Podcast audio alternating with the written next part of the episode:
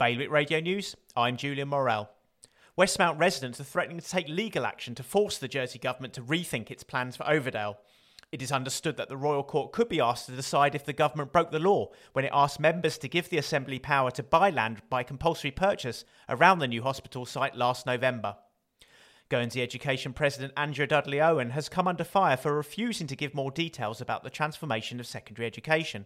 She told the States that she was hoping to complete her review in the next two months, but scrutiny is concerned that previously agreed measures have been changed or ignored. Shoppers in Jersey are being urged to stay on the left and keep their masks on while passing through town as it fully reopens today. Non essential retail was originally due to reopen last week, but was postponed after a cluster of cases was identified in the supply chain. There are now 306 known active cases of COVID 19 in Guernsey, with Chief Minister Peter Ferbrache saying the current outbreak is at a very crucial stage. The latest stats show that there have been 30 more positive cases and one recovery, taking the overall figure up from 277 active cases to over 300. Five of those are in hospital, with one in ICU. More on all these stories at bailiwickexpress.com.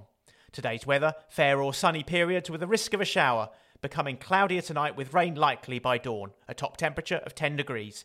Bailiwick Radio News.